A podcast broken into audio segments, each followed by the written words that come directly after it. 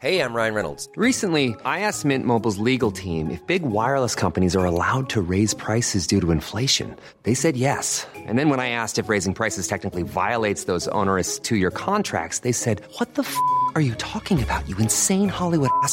F- So to recap, we're cutting the price of Mint Unlimited from $30 a month to just $15 a month. Give it a try at mintmobile.com slash switch. $45 upfront for three months plus taxes and fees. Promo rate for new customers for limited time. Unlimited more than 40 gigabytes per month. Slows. Full terms at mintmobile.com.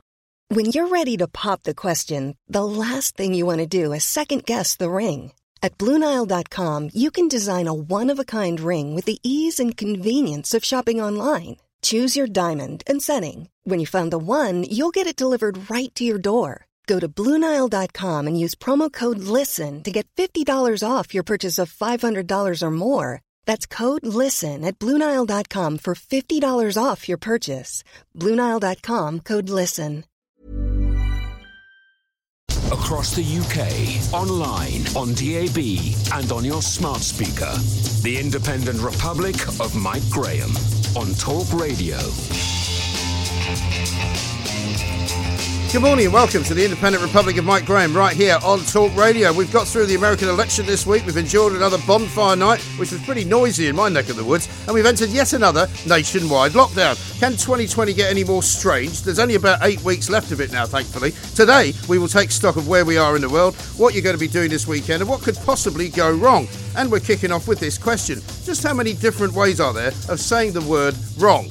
How many times do you have to be wrong before you get fired from a job that requires you to be right? How much should you be allowed to mislead people before you lose all your credibility? And what do you have to do to make your bosses lose all confidence in your judgment? I'm not talking about Joe Biden, I'm not referring to Boris Johnson. I am, of course, talking about the brothers Grimm, the masters of disaster, the gruesome twosome, Messrs Chris Whitty and Sir Patrick Vallance. Things got so bad yesterday that the Prime Minister ditched them all together in favour of the head of NHS England, Sir Simon Stevens, for the press briefing in the afternoon. This was after the UK Statistics Authority said this. The use of data has not consistently been supported by transparent information being provided in a timely manner. In other words, they've been peddling a load of old cobblers and the government has swallowed it hook, line and sinker. We'll talk to John Rentoul from The Independent, see if we'll get him to agree. 0344 499 1000. Coming up, we are checking in on the latest from the US election count, where if they got any slower, they would probably be registered as dead. We are told there might well be a declared winner today, but then they said that yesterday as well, and this is going to rumble on for quite some time, I kid you not. 0344 499 1000. Today, I want you to do your own forecasting of things as well. Things that might happen this weekend. Here's mine. I'm going out to buy six bottles of wine this afternoon. If I keep buying six bottles of wine every hour from 2 pm until 8 pm, I'll need to buy uh, and hire a van to get them home, won't I? You've already heard my t- uh, deal about driving 50 miles. If I keep driving 50 miles uh, every hour in 24 hours, I'll be in Andorra. These are the kind of predictions, which are not predictions, mind you, just scenarios uh, that the Messrs. Whitty and Vallance are actually making. Unbelievable. So, we want to hear your suggestions for what you're going to forecast for what's going to happen and what you're going to be doing this weekend. You can text me at 87222. You can tweet me at Talk Radio at IROMG. You're listening to me, Mike Graham, right here on the fastest growing radio station on the planet. Is it any wonder? This is Talk Radio. Mid morning with Mike Graham. Talk Radio. Now, it has been quite a week, right? We've had the excitement of the election special that we did on Tuesday night into Wednesday morning, in which I correctly, and only me, by the way, only I correctly predicted that Donald Trump would declare victory at some point uh, in the middle of the night before I came back to do another show at 10 o'clock in the morning uh, when I was a little bit tired, but uh, it managed to, uh, to go on without any major problems whatsoever. So I thought what we need today is the soothing calm of a man uh, who's seen it all before. And we couldn't find anyone like that, so we got John Rentoul instead from The Independent. John, a very good morning. Good morning, Mike. Thank you for that introduction. Not at all. Um, Not at all. Very nice to see you. Actually, in all seriousness, we did think it was time for for your uh, your measured analysis of the week because it's not just the American election. I'll tell you my first question.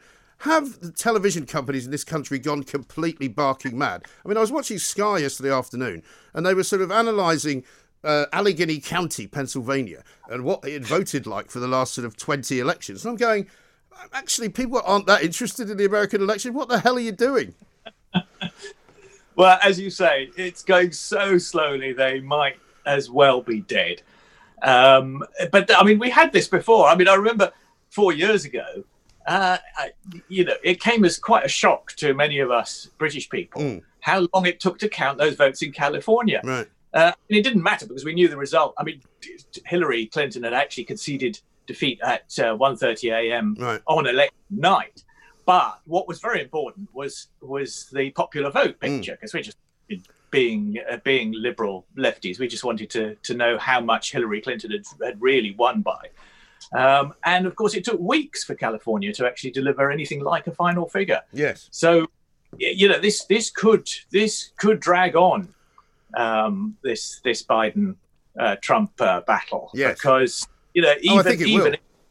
I mean they've already declared that Arizona is for for, for Biden, and Yeah. yet it seems like they might have to undeclare it now, Right. and then uh, and then we'll we'll still be weeks away from a result. Well, that's the thing. I mean, people keep saying to me, "Oh, uh, has Arizona declared?" And I said, "Well, to be honest, I'm not actually sure because we were told uh, on, I think, uh, the early hours of Wednesday morning."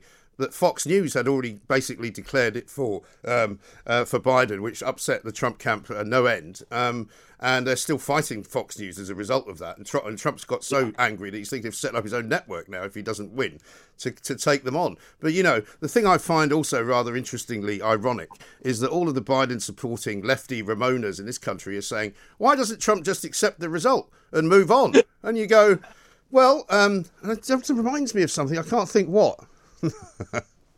Well, it, it reminds you, you know, where have they been for the past four years? I mean, that's just not how Donald Trump behaves. I mean, Well, it's Donald not how Trump- they behave either. They haven't still haven't accepted Brexit. I mean, that's what that was my point. Well, no, I think they accept. Well, okay, there were there were there is a minority of uh, conspiracy theorists who think that the the, referendum was rigged, but I mean, I think I think the majority uh, accepted that was the result. They just didn't like it, and they they tried to have a second referendum. Yeah, that's Uh, what I mean. But I mean, what I'm saying is, there. I mean, I didn't. I didn't think this was going to turn into a row, John. I just was making the point that they were sort of, you know, uh, rather uh, misconceiving their own position and and pointing out that uh, people should move on when they hadn't yet really properly moved on because they're still tweeting about it and how awful it's going to be. Fair enough, but I mean, Donald Trump's behaviour is absolutely disgraceful. I mean, the ridiculous assertion of Well, uh, unless of it voting- turns out he's right, of course. I mean, which we don't know. So whether whether or not his behaviour is disgraceful, surely can only be judged at the end when you find out whether he was right or not. Well, no, but he has to have some evidence for suggesting that there's been voter fraud, and he's he has absolutely none.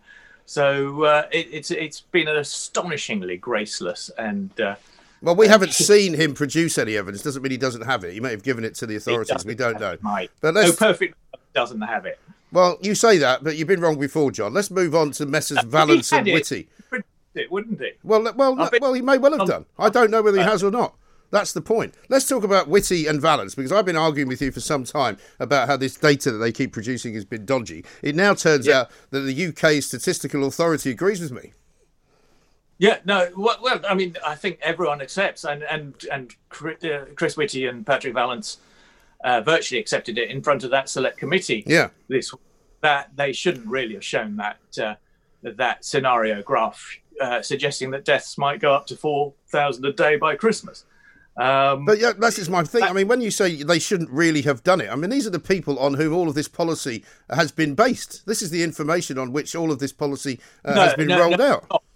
No. No, it's not actually. I mean, as as Chris Whitty uh, explained to the select committee, uh, the real um, uh, important data is, is is the data from hospitals about uh, about the NHS re- coming close to being overwhelmed in the next In, few in, weeks. in some in some hospitals, not in all, especially not in the ones that they didn't show that didn't have any COVID patients. Yes, no, I mean abs- absolutely, but I mean that's why they, I mean, as you say, that's why they got Simon Stevens on uh, to do the news conference yesterday, and he was very, uh, uh, you know, I thought he was a very effective and clear performer. He said there are eleven thousand patients with coronavirus in hospitals. He didn't say, incidentally, how many of them had actually caught it in hospital, but No. I mean that's not not really relevant. I mean, the, the, there are eleven thousand. Uh, well, it kind of is though, because it is relevant on the basis that if you go into hospital and you don't have COVID, and then you get COVID as a result of being in hospital, then you haven't got into hospital as a result of COVID. So therefore, the number would be reduced, wouldn't it? Well, that is that is true, but it's still a number that uh, that, that the hospitals have to deal with. Yeah, I mean And that's a bit like what I was just saying to uh, to Julia Hartley Brewer. You know, if I drive 50 miles today and I keep going uh, 50 miles every day, you know, in 24 days I'll be in Andorra. You know, doesn't mean it's going to happen, does it? Well, no, but uh, you know, unless you can suggest reasons why the spread of coronavirus is going to is is going to stop or reverse, then it will the, the numbers of uh, patients will continue to go up. Well, let's put it this way: you've got a much bigger chance of getting coronavirus in hospital than you have down the dog and duck. Well, yes, but there, you also have a chance of getting it down the dog and duck, and that that is. Yeah, I didn't say you won't get it there, but you've got a much better chance of getting it in hospital. Yes, but the, it's the spread outside hospital that, that, that they're worried about. And I know, but is- maybe they should be more worried about the spread inside the hospital. That's what I'm talking about.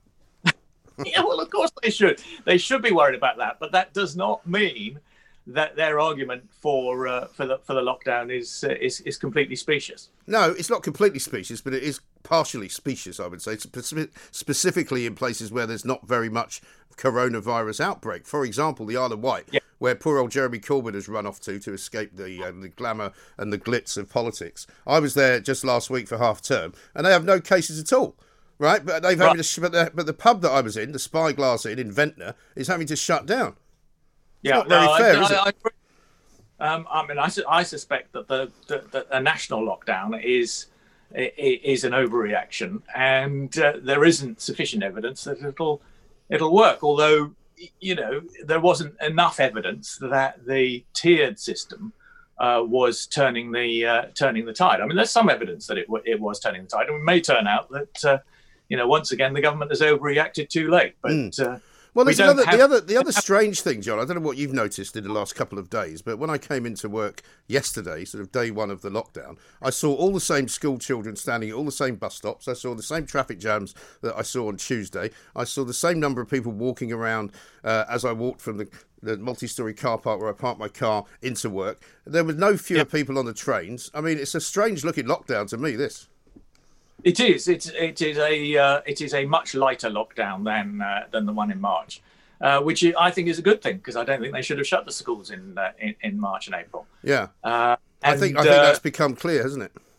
yeah, but but I, I do accept that there is a case for further restrictions beyond what they'd already imposed, uh, because I don't think you can argue uh, with the with the hospital uh, figures um, yet. I mean, maybe maybe they will turn out to have been uh, been, been worrying uh, unnecessarily. But I mean, that that graph that Simon Stevens showed yesterday was. Uh, you know, was a genuine increase. I mean, what he didn't show, of course, was the was the actual capacity of the NHS, the number of beds that, it, that they've got. But it, clearly, you know, th- those those coronavirus cases are heading, you know, quite steeply in the wrong direction.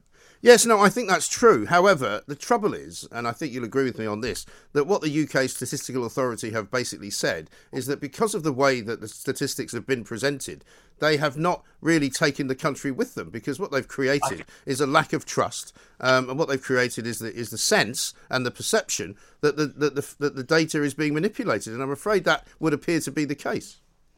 I think I think that is absolutely right, Mike. I mean, I think that is a problem uh, because no sooner had they had they shown that graph of the 4,000 deaths a day by Christmas, uh, than people started taking it apart and saying, what are the assumptions on which this is based? Uh, and discovering, of course, that it was based on on data from several weeks previously. So, you know, that was that was a bad mistake because it undermines uh, people's faith in, uh, in in the sort of Whitty Vallance show. And it's very important that people actually understand them because, you know, I mean, you've got to remember that somebody like Steve Baker went into number 10 with his own sort of preferred uh, data crunchers uh, in order to try and challenge uh, the government's advisors and, and their and, and their figures. And he came out rather rather sort of uh, smashed in the face, saying, uh, "Well, actually, you know, I think the government's got a good a good argument." I mean, he ended up voting against the the lockdown restrictions in the end. Uh, but he wasn't able to uh, to challenge the government's figures once he got in there and, and, and, and argued with them face to face. But the difficulty as well is that uh, you know the government advisers are supposedly there to present a series of scenarios rather than a consensus that they've come to, uh, which is their one argument. And once you present, as uh, as David Davis said today to Julia Hartley Brewer, once you present a piece of paper that says to Boris Johnson, "We could have four thousand people dying every single day," you're not really giving him much choice, are you? No, but that wasn't, as I said, that wasn't the decisive number. And Chris Whitty insists that he wasn't making the argument on the basis of those of those scenarios. He was making the argument on the much more uh, di- much more limited and secure figures about what's happening in hospitals, and that you know. You, yeah, but he didn't got- say that to us. That's the problem. He didn't say it to the public, and he presented that figure as if it was happening. No, no, you're you're no. They they presented that figure briefly as a scenario of what might happen. Yeah, they didn't say uh, it might happen. no No, they said if we do nothing, this will happen. That's what they said. No, they didn't. They said there are a range of there are a range of scenarios. They're all different, and they showed they showed that graph with a with a number of different curves on it. Uh, Well, I'm and- looking at the graph now. I mean, you might as well have said in that case, yeah, you could have 50,000 deaths a day, but that's not real either. I mean, that's not how they presented it, John, and you know that. They have presented it wrong and they have presented it incorrectly. And quite frankly, I'm struggling to not say that they were trying to mislead the public. No, I don't. I don't think they were. I think they were trying to illustrate, you know, what happens with exponential Well, growth. well, they've also admitted, though, John, that they were trying to alarm us. No, they haven't. They have. They said that the last time around, and it was last month when they said that they admitted to a committee that they were trying to make sure the public got the message, so they exaggerated the figures in order to scare them. That's what they said. No, they did not say that, Mike. They- Well, I can find said- you the quote if you want. Well, I, well, you find find me that, that quote where they said they were trying to scare people by they're trying to they exaggerated the figures in order to scare people. I don't think that's what they said. They said they were trying to trying to get the message across that this is serious, and you know it is serious, and and of course that's why it's so much more uh, damaging for them if they if they actually present figures which can be taken apart uh, in this way. Well, even should have- Theresa, even Theresa May's been having a go at the Vemsa. I mean, she's the most, you know, boring and stable person in the Parliament, and even she's Yep. saying that Boris Johnson's been using this data to to basically mislead the public. Well, Yes. Well, they shouldn't have used those those scenario graphs. I think that is absolutely right. They That's should a, have made that's a great word. I like that scenario graph. I'm going to use that. Well, yeah, but they I'm should have made presenting that. you now. They should have made clear, which they didn't do, that these scenarios were entirely made up based on a set of modelling which was not in any way scientific. That's you can't No. argue with any of that. No, they they were scientific and they were not made up, but they were scenarios. They were not forecasts and not pre- not uh, predictions. And they made that. They did make that extremely clear. Well, they were scientific in as much as I could go and stand in the lobby of the Science Museum and call myself a scientist. No, these were drawn up by proper uh, scientists who, Really? who were doing who were doing modelling. Well, they were certainly With- drawn up by the men in the white coats. I don't know if they were scientists. but no, but I've got to come back to the case. The case they actually made, the decisive uh, data, was the data on on the number of uh, coronavirus patients in hospitals uh, and and the steep increase uh, that was going on there, and the, and and they were drawing drawing conclusions from the rise in the number of cases uh, outside hospitals and saying that's going to end up in in hospital uh, after after a time delay and that is that is a serious case which persuaded the prime minister and actually persuaded uh, Rishi Sunak as well. Now Rishi Sunak has been a skeptic so far. He has been extremely rigorous with uh, the scientists. He actually, um, you know, went through the appendices of one of their reports uh, and said and pointed out some of the some of the flaws in their calculations. But this time he had to accept that the case they were making was a strong one, and I think that that does reflect Well, the case Uh, might be strong, but it's not true. So therefore, all else doesn't matter, and that's the problem, isn't it? No, the case is true. The point is those scenarios um, shouldn't have been shown uh, because they they they are based on out of date and um, contestable assumptions. Yeah. So they shouldn't have Wrong. have We call that. it wrong. Uncon- The- the uncon- contestable and out of date. For that, read wrong. This is what I started my monologue with this morning. That there are many different ways of saying they're wrong, but they are wrong. Well, Aren't they? it depends. They're wrong. I mean, it's, you can't prove that they're wrong because Well, because it's in the never- well, it's the future. Unless you've got a TARDIS and you can travel into the end of December and see what the figures actually are, that's been part Well, of the the whole problem. point is the whole point is these are not the figures that are going to occur because because policy is going to be changed, and therefore those are the figures that you're going to you're hoping to avoid. Um, Yeah, so but again, it- it's it- an it's an unfulfillable contract because you don't know Yeah. whether the, the the figures have already fallen. I mean, what we do do know, for example, now about the lockdown in March is that the, we believe, and I think scientists now believe, that the peak of the virus was actually before the lockdown. In the same way that the peak of this second wave may well have been before Thursday, because already the Wait. R rate is flattening, and so we might find that it's already going to start reducing over the course of the next two weeks anyway. that that is that is possible. I hope you're right because uh, I think that's uh, that's what we want to uh, we want to see. Yeah, and, Um, and if that is the case, then surely that would mean, would it not, that it would have reduced no matter what the policy was. Yes, but we don't know that yet, Mike. That's Right. the, that's the point. Well, I could I, mean- could say that to you as a scenario, and it would be just as valid as anything that the brothers Grimm came out with.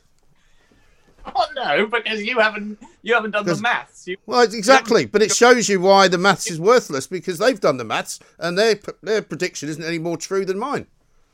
well, you don't know.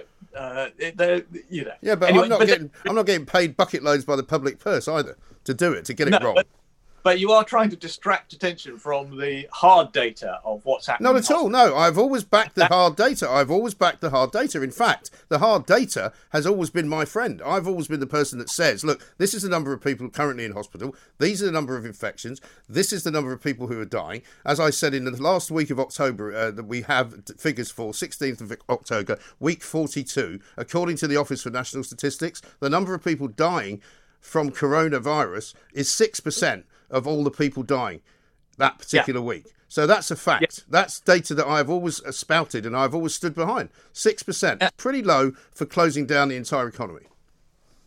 It- well, that may be right. I mean, it is above the uh, it's it's above the average for this time of year, and that's and significantly above the average. It's Uh, not I mean, it's it's, not- not. It actually isn't. It is. No, the same Well, numbers of people have been dying every week for the same period of the last five years, basically. If the, if you look at the excess deaths figures, um, you know, for a long time in the summer, we didn't have any extra deaths from we expect.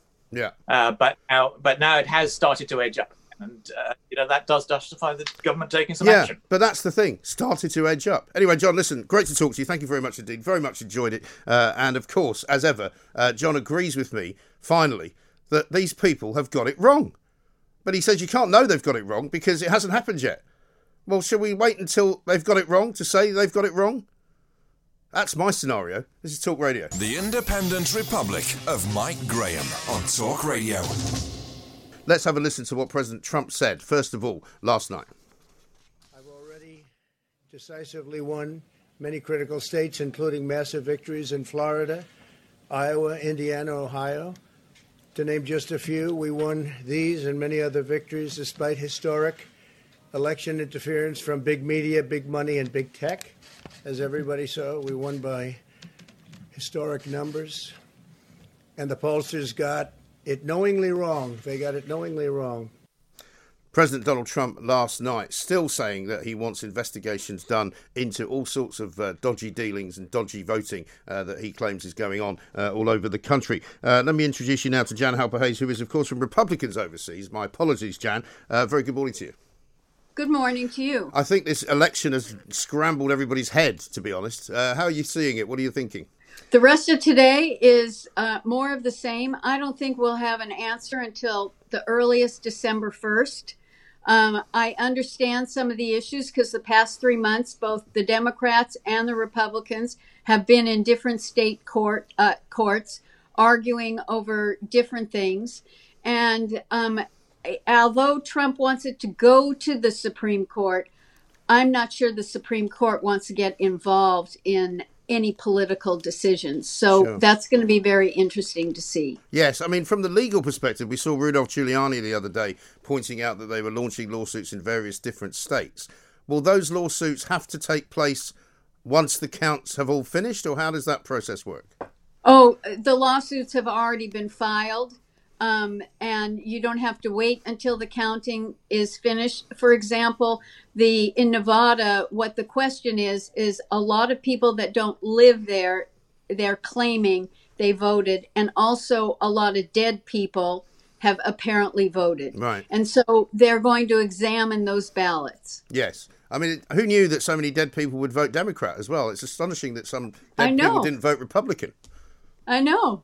What about uh, what about when the courts will actually listen to the case? Uh, was more my thinking. You know, presumably a judge can't look at the case until uh, such time as all the votes have actually been counted. Well, what will happen is it goes to the district court. The district court will make a decision, and if they don't like the answer, they will take it to the appellate court. And then if they don't like the appellate court's answer, they will try and get it to the Supreme Court. That is the process. They don't have to wait because, for example, um, they can let uh, the overseers in to start examining the ballots before they're even done um, with the last 500,000, 200,000. Mm. It doesn't matter. Right. And as far as the uh, uh, the sort of the, the holding patterns, I suppose, are looking, Arizona strangely, I mean, we did an overnight election show here on Tuesday night into Wednesday morning. Fox News declared Arizona had been won by Biden, uh, which upset the Trump camp very, very much, as you can imagine. Um, but it still seems to be in some doubt, Arizona. I don't quite understand how it takes this long. Oh, because they still have um, in Maricopa County, which is the most populous county, they still have 230,000 uh, ballots to count. And in the rest of Arizona, there's still over 200,000. Right. So um, that count is likely not to finish today, or do you think it will finish today? Uh, I would hope that it would finish today. Yeah. That is going to be really important because if Biden ends up losing Arizona, he's 11 electoral points down. Right. And um, it puts it again more in play. But uh, see, people are making an assumption that Biden has won. Yeah. But but well, I'm not one of them, by the way. Oh, good. Um, but one of the things that will happen is if so here this is actually a situation that did happen. Okay, in Pencil in Philadelphia, they were not letting either Republicans or Democrats oversee the ballot counting, which we always have people that are in there. Mm. So the Republicans went to court, and the judge um, ruled in their favor that they are supposed to be allowed in to observe. The Democrats have filed a suit to negate what the judge said. It, it's just nuts. Yeah. It's just you It know really it's is. little. I mean, one of the things that I think has come out, and I think maybe everyone on all sides could agree with, uh, is that the system for voting in the United States in presidential elections probably needs to be completely reviewed and possibly overhauled and completely changed because it seems crazy uh, in 2020 that you can have such chaos, doesn't it? Well, the way our Constitution works is that every state can decide on their practices, their laws, their rules, their procedures. Now, there is something called the election clause that does give Congress the power to either make new rules or alter some of the rules.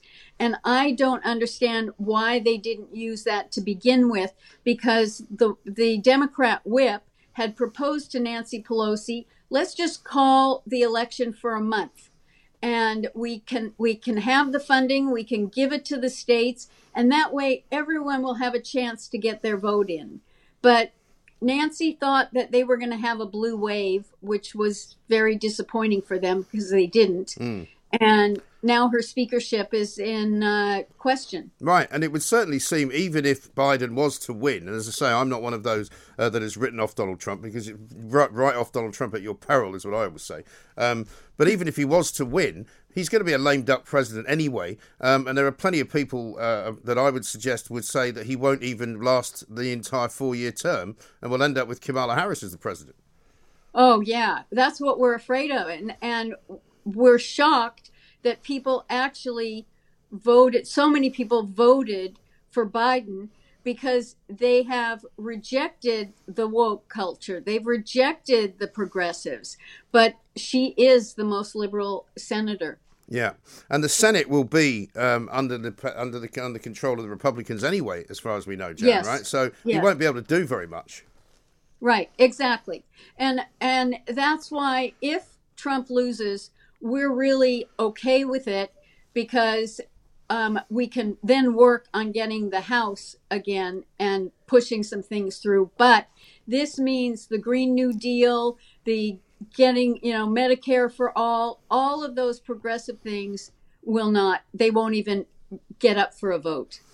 And what do you reckon are the chances, Jan, uh, of a of a sort of dead heat? Is that possible? Uh, at this point, it isn't. Right. Just because the numbers don't stack up that way. Right. Yeah, Yeah. because I mean, 270 effectively is is two more than the other guy can get, isn't it?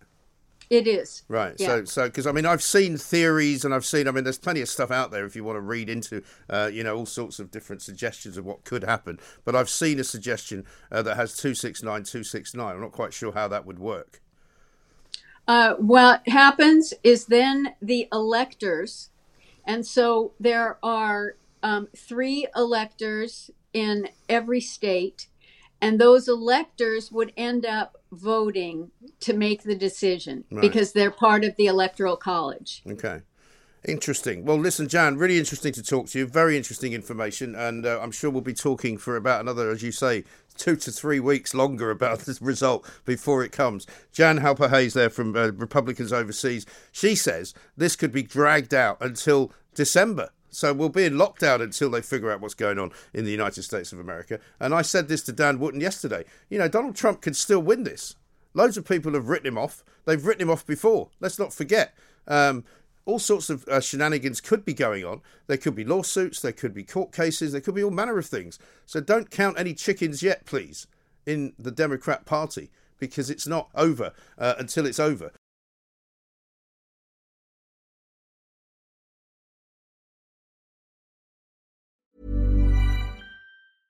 It's that time of the year. Your vacation is coming up.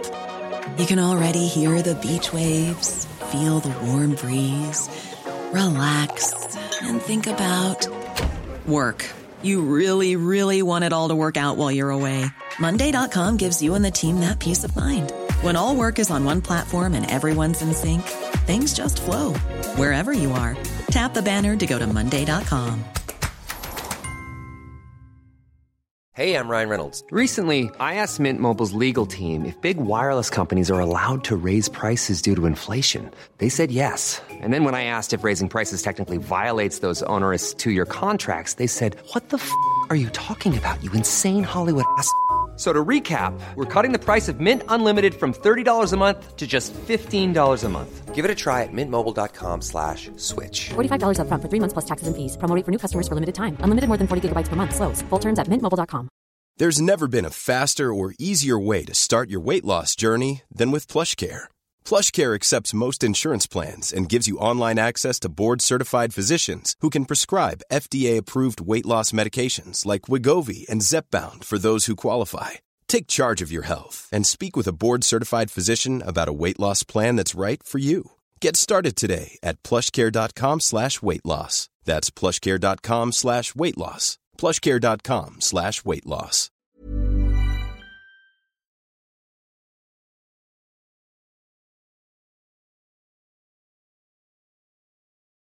Mid morning with Mike Graham. Talk Radio. Now, let's have a look at the statistics that didn't stack up. On September the 21st, government scientists warned the UK was on course for up to 50,000 new daily cases by mid October.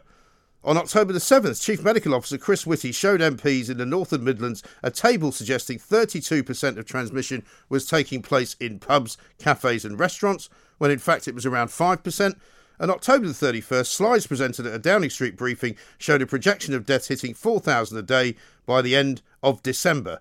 It turned out that was based on old data and was actually out of date the minute that the guys had uttered it in Downing Street. Let's talk to Jamie Jenkins, former head of health analysis at the Office of National Statistics, because maybe he can explain how they got it so wrong.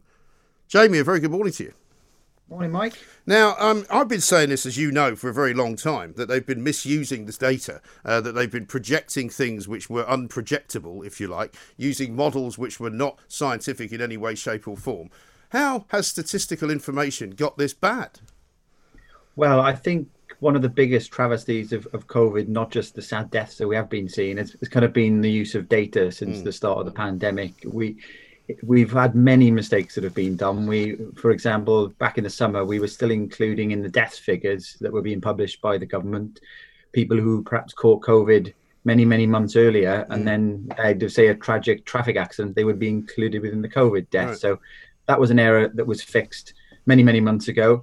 But I think the biggest criticism for them at the moment is that a lot of these models that are being used, they're not actually publishing the underlying methodology in there. So I, have worked in, in government in the past and, and worked for the Office for National Statistics. And, and generally, if you're going to be producing uh, statistical papers that people are going to be making big decisions on, for example, uh, labour market policy for or, or anything like that, you would normally have to go through a, quite a rigorous process of getting it all quality assured. But more importantly, putting all the data out there so that it can be scrutinized to assess if the decisions being made are the right ones. But what we've clearly been seeing in England and in Wales, I haven't been keeping a close eye on, on the Scottish uh, situation on Northern Ireland, but it's quite clear in England and Wales, the models for these worst case scenarios they are quite scary, but for some reason, the, the governments don't seem to want to tell us how they're calculating the numbers. Well, this is the thing. I mean, if I was a statistician, uh, like any, in any job where you're going to make a presentation, as we've all done, or many of us have done, uh, to the bosses at some point or other,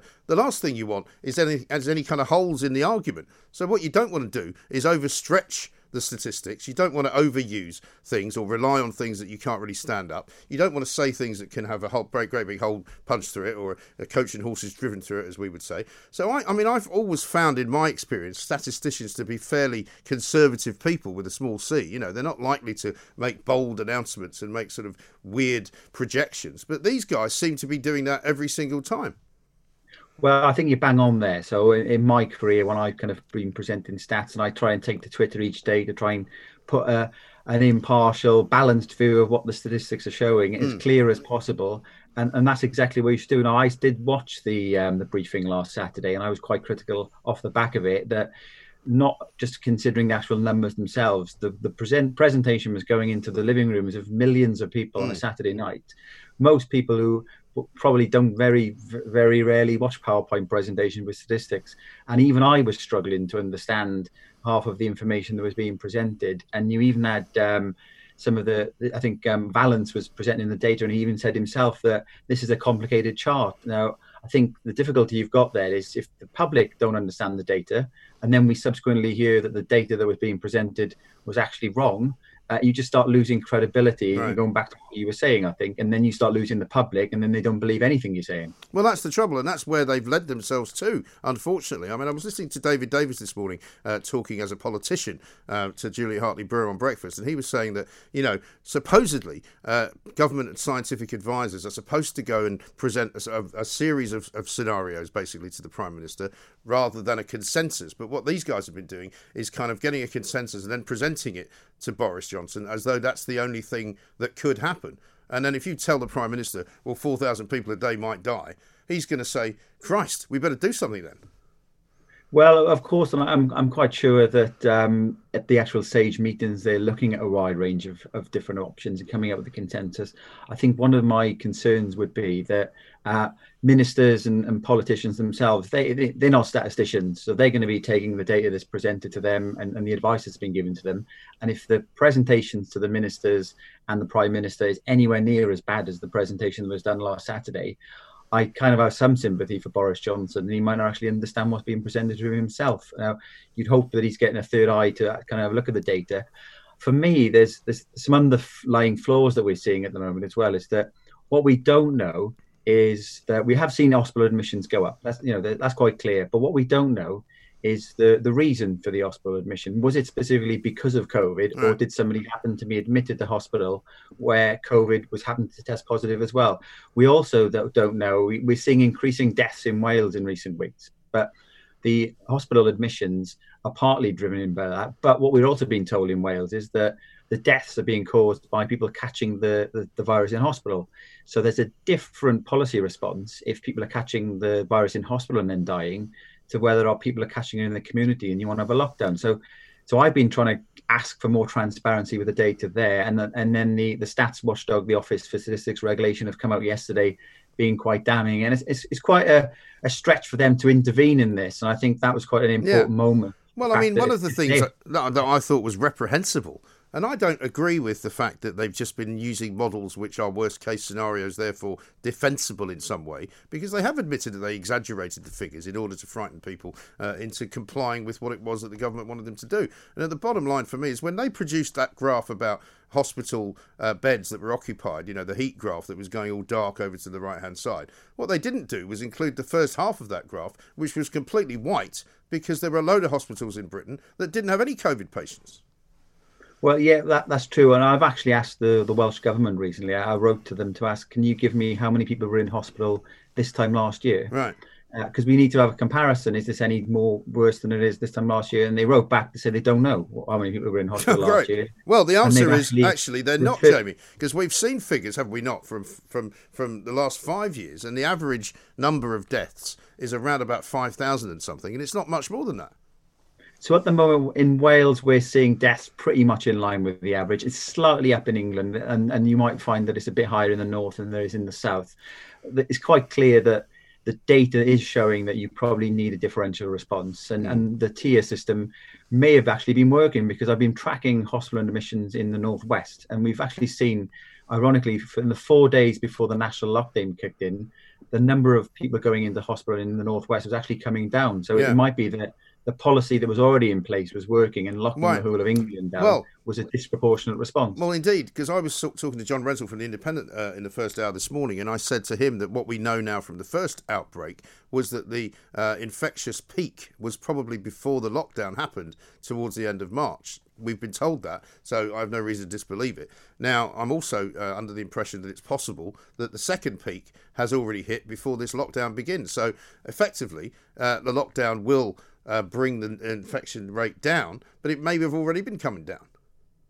Well, that that is true, and the difficulty you have now is when you do have a lockdown come in, it's then difficult to infer what would have happened if we didn't have a lockdown come in. So, so Wales has gone a little bit earlier on this. So we had a fire break in Wales a couple of weeks back, and the percentage of people testing and coming back positive has kind of been going up and up and up. Now we have seen in the last few days that the percentage of tests coming back positive. It's stopped going up and it's kind of stalled, but it's reached kind of 20% for Wales overall nearly and, and 30% in areas of Wales. But there'll come a point where the graph can't continue going up and up and up anyway. So mm. so it's difficult to infer exactly what would have happened if there wasn't, say, a fire break in Wales.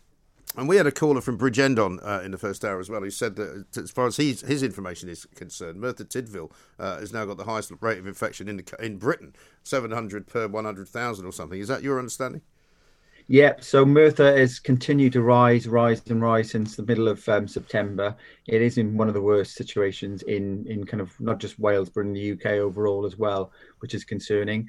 I think for me, the, the data would suggest that the kind of what is driving the policy is it the data or or is it kind of politics? Because if the argument in Wales six weeks ago was Merthyr's rate of positivity was over five percent, so we should have restrictions. Uh, on Monday in Wales, restrictions are eased when the positivity rate is going to be around 30%. So mm. what's changed in six weeks for the policy to be completely different? That that's what's kind of confusing to the public. Right. That data seems to be used to justify one decision, but then data that shows a different thing, kind of a different decision is made, for example. Well, I mean, the UK Statistical Authority says this. As a result of what's happened, there is potential to confuse the public and undermine confidence in the statistics. It is important that data is shared in a way that promotes transparency and clarity. It should be published in a clear and accessible form with appropriate explanations of context and sources. And that's exactly what they haven't been doing. And that is as big of a slap in the face to not only uh, Messrs. Vallance and Whitty, but to the government as well as I've ever seen. Well, yes, I say it's unprecedented for the the statistics kind of watchdog to intervene in these situations, and and even the transparency is is one issue. But I think another travesty has kind of been the impact of devolution and all of this, yeah. because you can't kind of make comparisons between Wales and England, because Wales will publish some data, but England won't. But then England will publish some data and Wales don't. So when you're trying to actually think who's getting this right, is Wales getting it right? Is England getting it right? Is Scotland getting it right? You can't actually make some of those comparisons as well. And and if you ask for the data, and I've been repeatedly asking Public Health Wales, for example, on Twitter for data, you just don't get a response. No. It's, it's, you know, it's quite concerning, really. And that's not really acceptable as far as I'm concerned, because the other thing that I've always said, and I said this about Mark Drakeford, you know, when he put uh, Wales into this fire break lockdown, he did not reveal what the, the sort of measure would be at the end of it as to whether it had been a success. So, I mean, how will you count it whether it's is a success? I mean, if Merthyr is, has got that many infections, I would say it's not a success. Well, I said um, I was talking about this a few weeks back, and I actually said um, before they announced the fire break that the difficulty in Wales is they announced it, and there was speculation it was going to be for two weeks, but it was going to be difficult to know if the fire break had any impact within the two week period. And then uh, Mark Drakeford and Vaughan Gething, the, the, health minister, then started coming out themselves saying, We won't know if this has worked when the end comes. And then you start thinking, well, there can't be many times where you implement a policy of such importance and then you end it without knowing if it's been effective or not. Right. So I think that is a, a, another again another concern with regards to how the, the, kind of the pandemic and the use of data has been uh, been used. Yeah, and I mean, looking at things like test and trace, which we were told was going to be a sort of game changer, it was going to be the way uh, out of this particular pandemic crisis. We were going to be able to make sure that we knew all that we needed to know. I mean, that's been an unmitigated disaster. Hasn't really worked in any way, shape, or form. We found out at the weekend that the, the, the risk level was set on the app to the wrong measurement, so people weren't actually getting contacted. Those who were getting contacted weren't necessarily doing what they were supposed to do. I mean, you know, I mean, I, I'm, I'm struggling to think of something that has actually done what it said on the tin. Well, there's actually a big, I think, a fundamental flaw potentially with the, the whole test and trace system. So the Office of National Statistics actually go out and do a random tested survey. So they don't ask people to come forward if they got symptoms. They just randomly selecting households and asking them to take tests. Mm-hmm. And what that survey actually shows is that two thirds of people who are testing positive for COVID haven't got any symptoms. Right. So if you think then that they've got plenty of people going about their ordinary day business, no symptoms, who've got COVID, they're never going to be picked up in the test and trace system. Right. So it kind of identifies a clear flaw in there. Now, what we might see is this new thing that's going on in Liverpool at the moment, where they're asking people to come forward regardless of if they got symptoms or not. And if that shows the exact same thing, then we quite clearly know that to get on top of this virus, just asking people to come forward with symptoms for a test and then asking them for isolation is not going to go far enough. And I think, again, that's another bit, none of that was communicated last um, Saturday by um, Vallance and Whitty with regards to all of that. Mm. Well, that's the trouble, isn't it? Because in the end, you'll also have a problem with getting people who are perhaps those uh, who are only paid for going to work and not for being off, uh, basically, well, who, who won't want to get tested if they've got no symptoms, because if they do get tested and they test positive, they'll be told they have to isolate for two weeks and not work. And and again, that's another policy that's kind of come in that would discourage people to go in testing. So yeah, you, you kind of bang on there. Yeah, exactly right. So I mean, as far as um, the way forward here is concerned, you know, I think we can take it as read that the government have certainly lost the dressing room as far as the public is concerned on this data. So, what should they do? I mean, if you were able to give advice right now to Boris Johnson and say to him, look, when when Vallance and Whitty come waddling into your office tomorrow and start producing all these graphs, what should he say to them?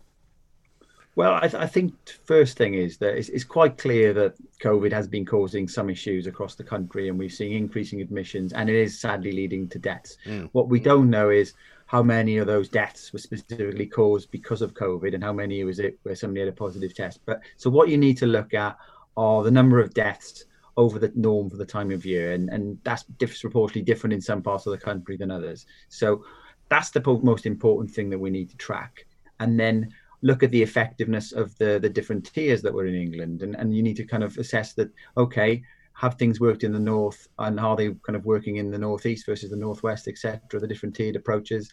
Those are the kind of questions that need answering. But it seems to me that before they've even assessed if their tier system policy was working, they then went for the national lockdown approach before even assessing kind of the tiered system mm. approach. Right. I yeah, I thought that as well. I thought it was a bit too hasty, wasn't it?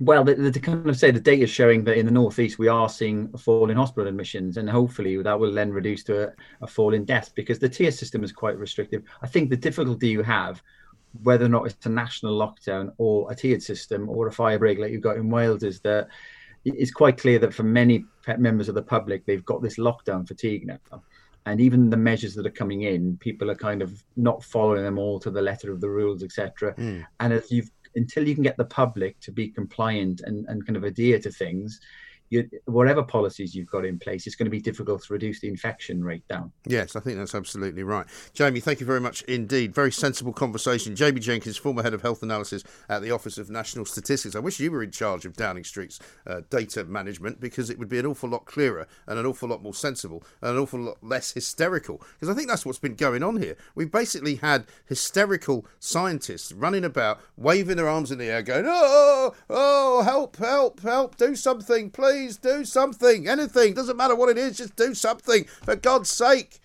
This is Talk Radio. Mid morning with Mike Graham. Talk Radio. Now, let us, without further ado, check in with Lisa Francesca Nand, travel journalist, host of the Big Travel podcast, of course. The news uh, overnight came in that basically Germany and Denmark were put uh, on the no travel list or on the quarantine list, as it were, the, uh, the naughty list. But of course, you can't really go anywhere anyway now uh, unless you can convince somebody that it is for business only. Lisa, a very good afternoon to you. Welcome. Good afternoon, Mike. Now, we've not spoken for a while, um, but it's gone from sort of, well, there's a couple of places you can still go to. Uh, actually, there's now nowhere you can go. Yeah, we're not allowed to go anywhere, let alone the pub or anything like that. We're not allowed to go anywhere on holiday. You could be fined up to £6,000. Uh, you can, however, go after, if you're thinking of booking for Christmas or anything, you can go to the Canary Islands, you go to Cuba, Gibraltar, although who would want to go to Gibraltar for a holiday? I have no idea. Okay for a weekend. I'm not recommending it for a week or anything more. Greece, Madeira, there are places you can go. But of course, right now, we can't go anywhere. And we've been said, actually, that this is the case until December the 2nd. We don't really know at the moment. Um, but there is good news, like you said, is that the government, remember last month they set up the Global Travel Task Force? Yeah. Um, to look at the 14 day quarantine period.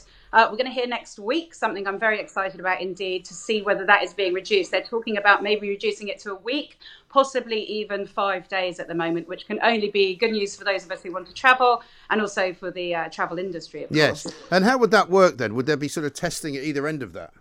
They're talking about testing at the moment. Do you remember we spoke a couple of weeks ago and they've actually started testing at Heathrow? It's going well by all accounts, but it's only to Hong Kong at the moment. So, I mean, people aren't meant to be traveling anyway. Hong Kong, I guess you can get away with a, a lot of business travel. Yeah. So, would either test, they're talking about the details at the moment, either test before you travel and definitely test when you come back after that five day or possibly seven day period. Right. That's going to open travel up to a lot more people, but it's still got not going to open open travel up significantly. But then the world isn't open, is it? So you know who knows what's happening. Well, that's weird, isn't it? Because I mean, one of the things we always heard, learned about uh, Scandinavia was that Scandinavia was held out as a sort of beacon of hope because one, Sweden was meant to have handled things a lot better, uh, although there's been some questioning of that recently. But whenever people who were knocking Sweden uh, would talk about Sweden, they would say, "But Denmark's actually done a lot better than Sweden." So in fact, Sweden is, is should not be held up as the beacon of hope. But now they're both on the list. I, I, don't know. Probably some people will be like me and thinking, you know, could I get away with a cheeky weekend in Stockholm or in Berlin? And of course, those are, are now off the menu. This Denmark thing came over literally overnight. Grant Shapps tweeted this morning to say there's this new strain apparently of coronavirus coming from mink. Who knew there was such big mink farming? Yeah, I didn't. Uh, in uh, but they're apparently going to slaughter 17 million minks in the next week or so, which mm. is just hideous. Maybe you're going to find out that they all voted for Joe Biden while you're at it. Nah, don't get me started, Mike. you know that you and I are on different sides of. Politics. I'm not. Listen, I'm in the middle. I'm not on anybody's side. I'm a, a, a, a purely impartial journalist in this.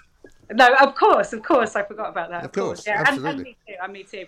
But yeah, so uh, now you can't go to Denmark, or you can't come back uh, to Denmark without uh, quarantining, uh, with or without the 17 million minks that right. they're, going to, uh, they're going to slaughter. But you know, there are going to be people stuck in Denmark, and they had three hours' notice to come home. You know, Mm. but I guess the thing about traveling at the moment is if you can wing it in any way.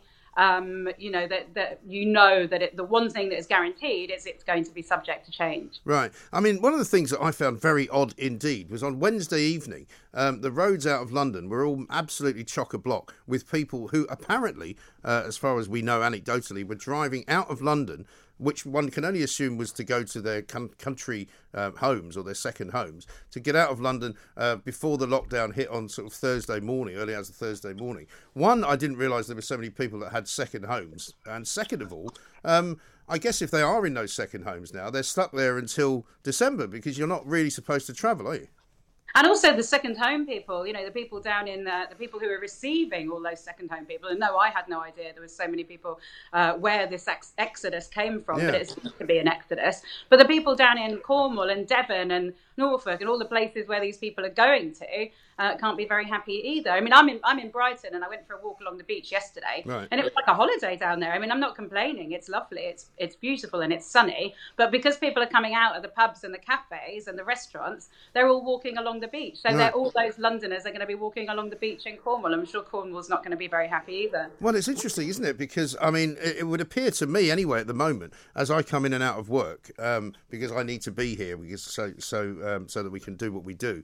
You know, the streets of London um, on my way in, because the schools are still on, uh, are just as busy as they were on Tuesday and Wednesday. I mean, to me, aside from the fact that you can't go to a pub or a restaurant, there's not much else that's different, really.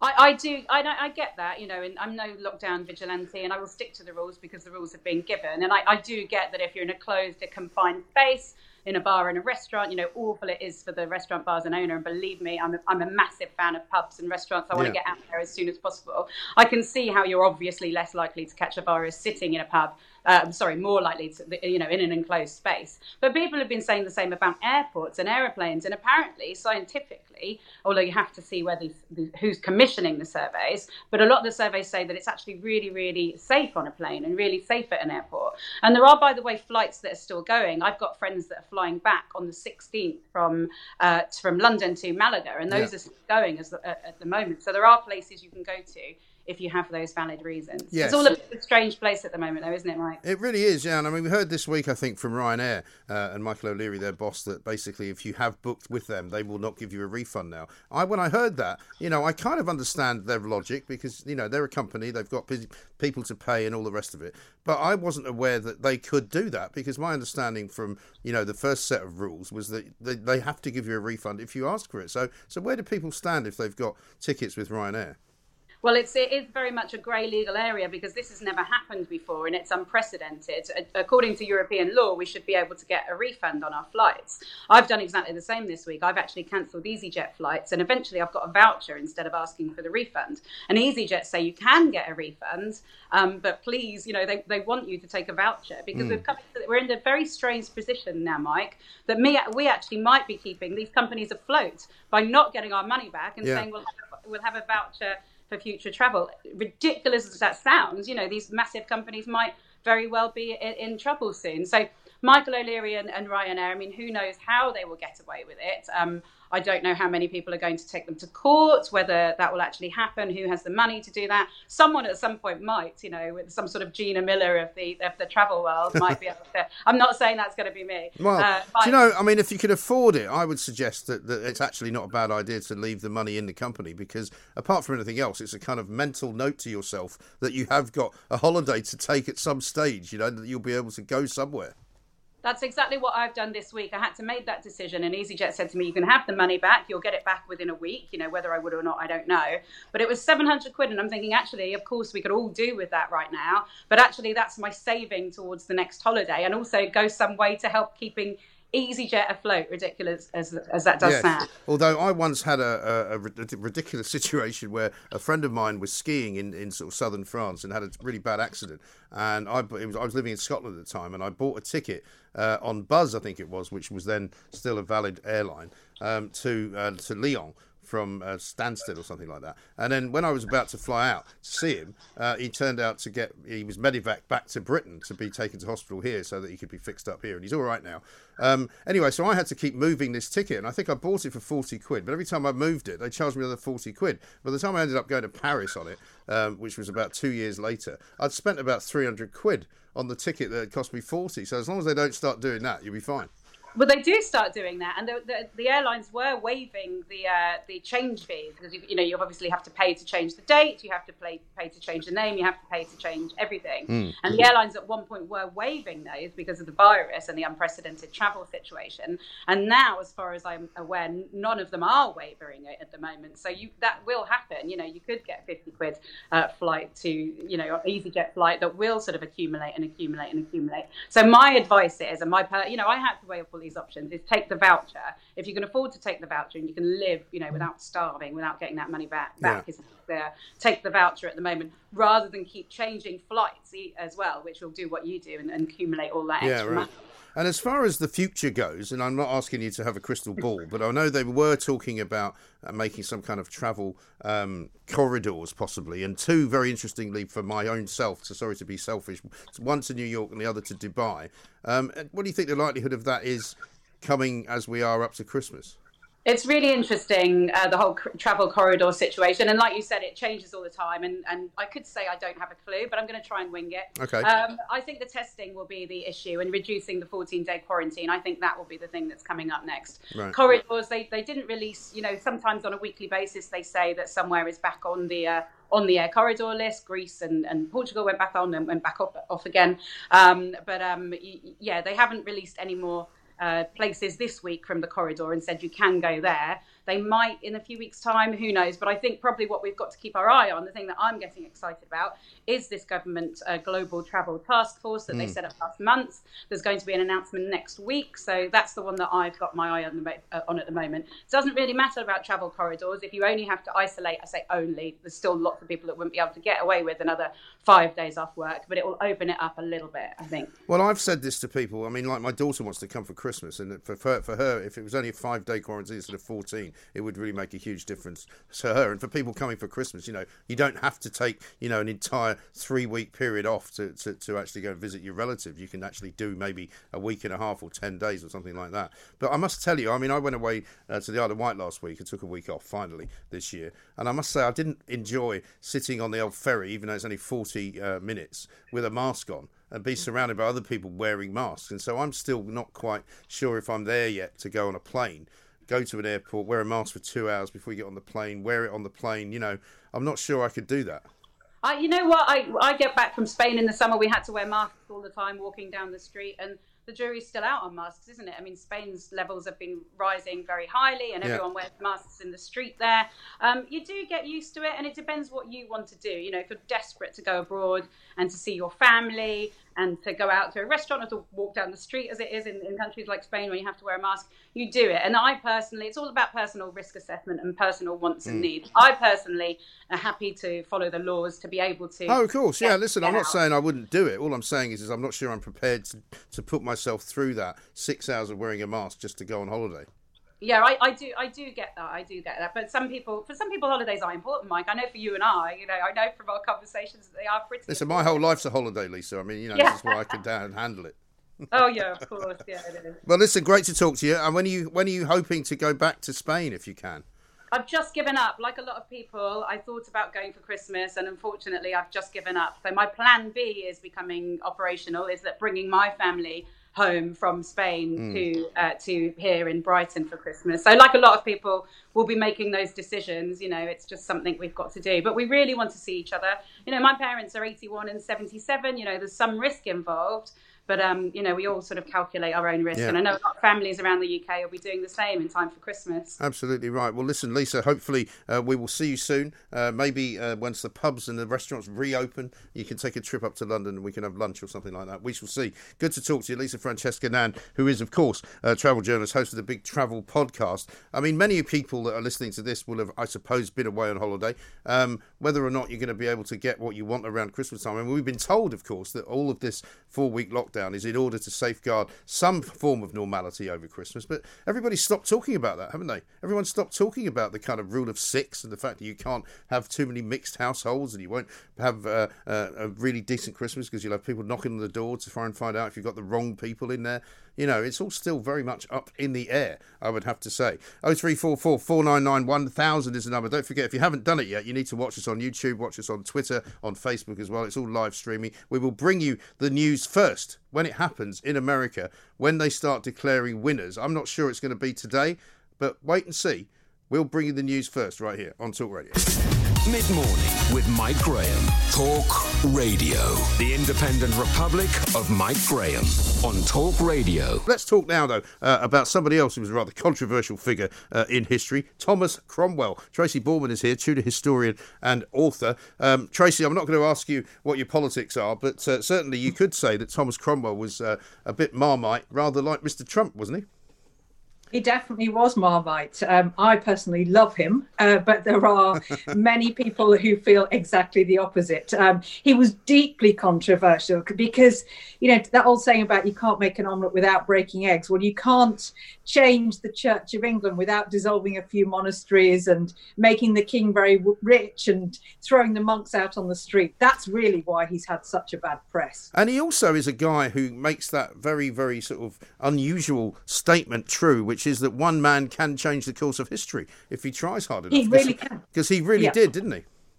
He absolutely did. He transformed England, uh, making it really uh, into the country it is today. Um, there are sort of remnants of um, kind of Brexit, you might say, in the Tudor period, in Yeah. that uh, it was first Cromwell who persuaded Henry to separate us from the rest of Europe to create our own independent church. I was actually asked to write about this um, very subject for a newspaper. Was Henry VIII responsible for Brexit? Well, I would say probably it was more Cromwell. Right. He was certainly responsible as well for doing away with Henry VIII's second wife, Anne Boleyn, when she failed to give Henry the son that he so desired. Now, that does paint him in rather a black way, but as I said, I actually like him. He was, uh, he came from nowhere. Uh, he wasn't a typical courtier. He wasn't a duke or a noble. He was just a blacksmith's son. Uh, and he rose to the very top through sheer hard work and ability. So that's why I admire him. And he emerged sort of from Putney, did he not, in South London? But he was thought to have come from Irish descent originally. Mm, the, the Cromwells did have Irish descent. Uh, they also had Nottinghamshire descent, but it was Putney that Cromwell uh, was born in. Now, today, if you're born in Putney and you go on to do well in politics, nobody would bat an eyelid. It's rather a nice part of London, but it definitely wasn't. the Famously, if it's 15th famously now the only Labour gain in the last election, isn't it? I think.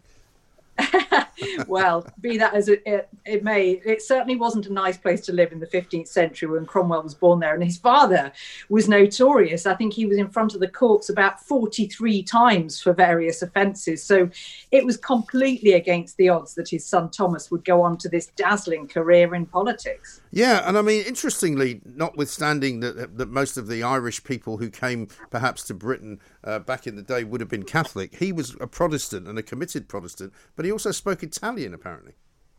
He was a real cosmopolitan gentleman because uh, he left home at a very early age. He might have been as young as 12 when he escaped the family home, fled to France, became a mercenary, but then turned up in Italy and got his first big break. Uh, he got a job in a rich merchant's household, learned Italian, may have read and met um, Machiavelli. Um, he certainly met the likes of Michelangelo um, and the great artists of the Renaissance. So that gave him a real edge over his rivals in Henry VIII's court. The fact that he could speak several languages, he was well traveled, well read. And so, even though he had been just a blacksmith's boy, he bettered himself to a quite astonishing degree. So that's quite surprising in a way as well, isn't it? Because you wouldn't think of Tudor society as being particularly socially mobile, but clearly he was able to move up in the ranks to become a sort of courtier. Absolutely. This was completely unusual. People didn't really leave their own village, let alone Yeah. country. And yet Cromwell had travelled to France, the Netherlands, Italy, and that had given him a training like no other. This wasn't the age where people had a gap year and went travelling. You know, Cromwell really had a gap decade. Uh, he spent about 10 years in Italy and the Netherlands, uh, learning his trade, picking up contacts, and he put that to very, very good use when he got back to London. And I'm told he was very popular with women of a certain age. I know that could be something that you're not supposed to say these days, but but he did seem to be very popular in that area. He did. He got on very well with women. I think really he was influenced by his childhood when his mother was dominant figure. By the way, he claimed that his mother was 52 when she gave birth to him, uh, which is obviously quite astonishing wow. if true. Um, and uh, he had an elder sister who he was very close to. And throughout his life, he, t- he seemed to be drawn more to women uh, than to men, although, of course, Henry VIII was a no- notable exception to that. Yes, indeed. And he did have children, didn't he? He did. He had a son, Gregory, and he had two daughters, Anne and Grace. And this is one of the things I love most about Cromwell. He invested as much attention and expense in the education of his daughters as he did in his son. Now, that's not surprising today, of course, but it was in the Tudor times when nobody bothered to educate girls because their only ambition really was to marry well. Right. And so, at what point did he sort of, um, I suppose, discover that he wanted what he did in the, you know what what do you think motivated him from you know being a blacksmith's son into becoming you know part of a very powerful kind of ruling class well, in a shameless plug, that very question is at the heart of my new TV series. Excellent. well, listen, Channel we're all 5, about shame. We're all about shameless plugs here. Please go ahead. well, it's the rise and fall of Thomas Cromwell. It's going to be out next year. I've only just finished filming it, but yeah, just quite what drove him. That is such um, a mystery. Um, but he obviously wanted to better himself. He didn't want to just be a, a kind of trainee blacksmith in Putney following his father's footsteps. But I think it really helped that in the 1520s, so when he was back in England, he attracted the notice of Henry's then right hand man, Thomas Wolsey. Now, Wolsey was a very good man at spotting potential in others. He himself was lowly born. And so he and Cromwell really became like two peas in a pod. Mm. And it was Wolsey who introduced Cromwell to royal circles, to the court of Henry VIII. And really, there was no looking back. Right. And unfortunately for him, um, he fell out of favour with the king, which, of course, in mm. those days only had one ending, didn't it? I'm afraid so. You might say that Wolsey had a lucky escape because uh, he actually died when on his way to meet his reckoning at the Tower of right. London. Uh, but he only made it as far south as Leicester, and he he died of natural causes. You could say that was a stroke of luck for poor old Wolsey. It sent out a real warning, though, to his successor Cromwell, who quickly replaced him in Henry's service. That you know, don't mess up. No, quite. Um, but in the end, Thomas Cromwell did mess up, didn't he? Well, yeah, although it wasn't really of his own making, uh, he certainly didn't do himself any favors by arranging a marriage for Henry to Anne of Cleves, and that was an absolute disaster because famously Henry couldn't stand the sight of her when he first met her in 1540. But Cromwell did actually recover favor, and it was more thanks to some backstabbing amongst his fellow government uh, ministers that Cromwell fell from grace. Honestly, it's so resonant of today. There was a quote that it said that Westminster was full of great snarling in those days. Yes, well, as you say, uh, doesn't the apple doesn't fall far from the tree, but but is I mean the Tudors for some reason, and I mean you'll be probably probably able to tell me they are. It is the most fascinating period of our history, I would mm. think. And I think it's because you couldn't make it up. You have a king who marries six times, the Virgin Queen. It's a very confident age, the mm. likes of Sir Walter Raleigh, William Shakespeare. Uh, and it really was the beginning of a national identity, I think, for this country. So little wonder it's so popular. And I think really just because it is so dramatic. Yes, I think absolutely right. So t- give us another shameless plug for your show. And who's uh, do you have somebody portraying him in it, or is it just a sort of straight on documentary?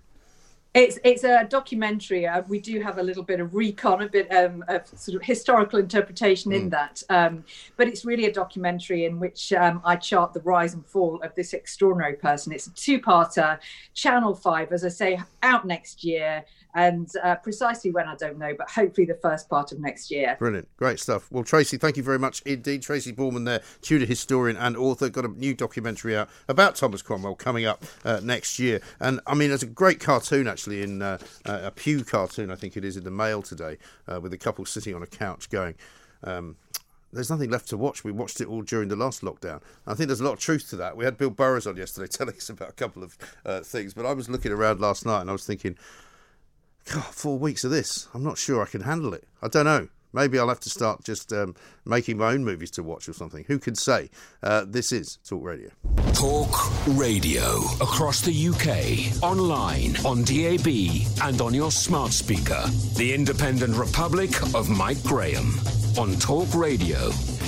If you enjoyed that, be sure to catch the whole show 10 to 1 Monday to Friday on Talk Radio via DAB, online, or via the Talk Radio app. And if you have an opinion on the stories we cover, we'd love to hear from you. Call us on 0344 499 1000 or tweet at Talk Radio during the show to have your say.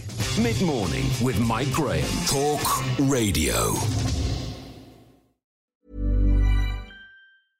Imagine the softest sheets you've ever felt. Now imagine them getting even softer over time. That's what you'll feel with Boll and Branch's organic cotton sheets. In a recent customer survey, 96% replied that Bowl and Branch sheets get softer with every wash. Start getting your best night's sleep in these sheets that get softer and softer for years to come. Try their sheets with a 30-night guarantee. Plus, get 15% off your first order at bollandbranch.com. Code BUTTERY. Exclusions apply. See site for details.